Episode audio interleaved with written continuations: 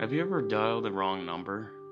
That sucks, eh? You call the wrong number up and you're like, hey, is Tony around? And then the person on the other end will say something stupid like, I'm sorry, I think you may have the wrong number.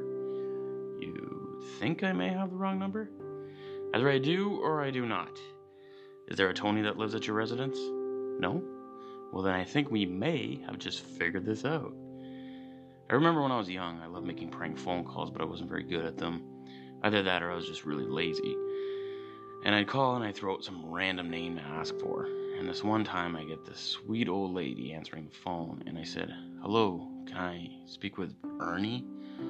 And the lady in the world's kindest voice replies, Oh, I'm sorry, Ernie isn't here right now. May I take a message?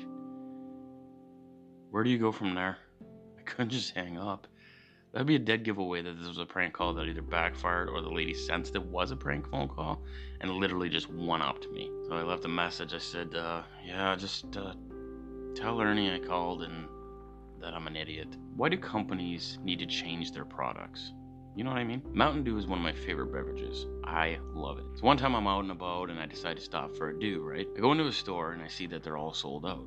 But no surprise there, the drink is amazing and amazing things are hard to keep stocked. No big deal. There's another type of Mountain Dew in this fridge. I'll take it. I grab the bottle and I read Major Melon on the label. Well, that sounds good to me. I enjoy a good melon from time to time, and I love Mountain Dew. What could go wrong? Well, I'll tell you what went wrong.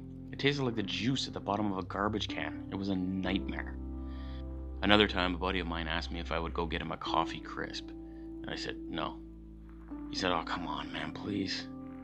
So, since he used his manners, I, I eventually agreed to go. I walk into the corner store and I head straight to where the candy bars hang out and I locate the coffee crisp. As I go to reach for one, I spot another box right next to it and I immediately pause because that one could be fresher. As I focus my attention on the other box and I observe it, I notice that the packaging had a slight difference. There was a little more red on it. So I took a closer look and I noticed it said double double. Double double? What? Now at this point, I'm confused. Why is there a double double? There have been dinosaur fossils discovered with a coffee crisp wrapper laying next to them. This bar has been around that long. Don't go changing it. So now it's become an inconvenience. Instead of going into the store, paying for the coffee crisp, and being on my way, I'm standing in the aisle like a moron, calling my friend to ask him how he takes his coffee crisp. As I'm headed to the counter to pay, I say to myself, you know what? I want a bar too. So I see this basket of chocolate and a sign that reads 99 cents, and I spot a Kit Kat out of the corner of my eye. I go to reach for it and I immediately stop again because on the wrapper it says gold. Kit Kat gold. You know the one that instead of delicious milk chocolate they wrap the wafer part in sand? Gold. But gold is good. Gold is the best. You wear a watch to look like a big shot. If you go represent your country at the Olympics and win, you get a gold medal. There was a candy bar Olympics, this Kit Kat wouldn't even fucking qualify. It was horrific. When I was in the store, I saw that sign and I thought 99 cents was a great price for a Kit Kat. And after I took a bite, I felt 99 cents is asking a little too much for a product that's nauseating. So as I go to leave the corner store and I'm backing out, I almost hit this guy. He was just walking right behind me with no situational awareness whatsoever. This guy was higher than Ariana Grande's ponytail. He was up there.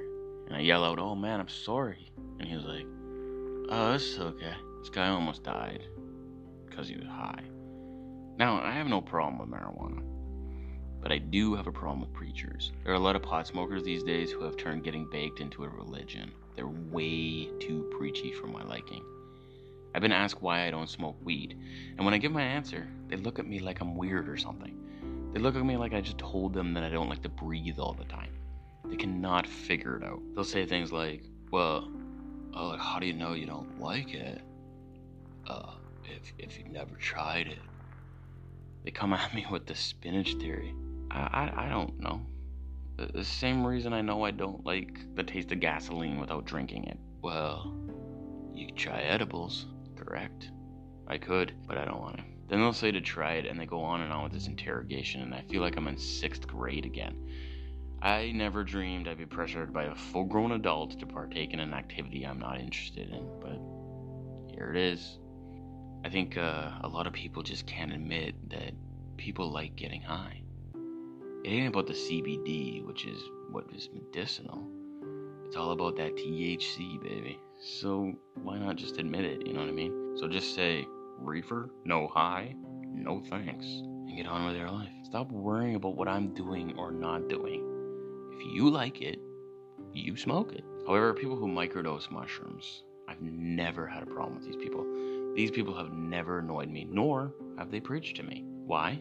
Because I say, nah, it's not for me. And they go, okay, cool. But pothead's got a pothead, and they don't understand. Why are they so keen on pot? You melt into a couch and fuck up some snacks. Fun. Shit, at least with mushrooms you trip. Who knows what you'll be? If I had to do mushrooms or weed, no contest, I would do mushrooms.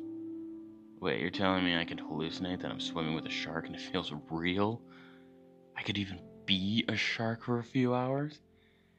Or I can have red eyes, smell like shit, and laugh at things that aren't even funny. Hmm. Mushrooms can make me play chess with an actual bear. Or I can watch SpongeBob with a few bags of Cheetos. You see why preachy potheads are the idiots here? Grow up.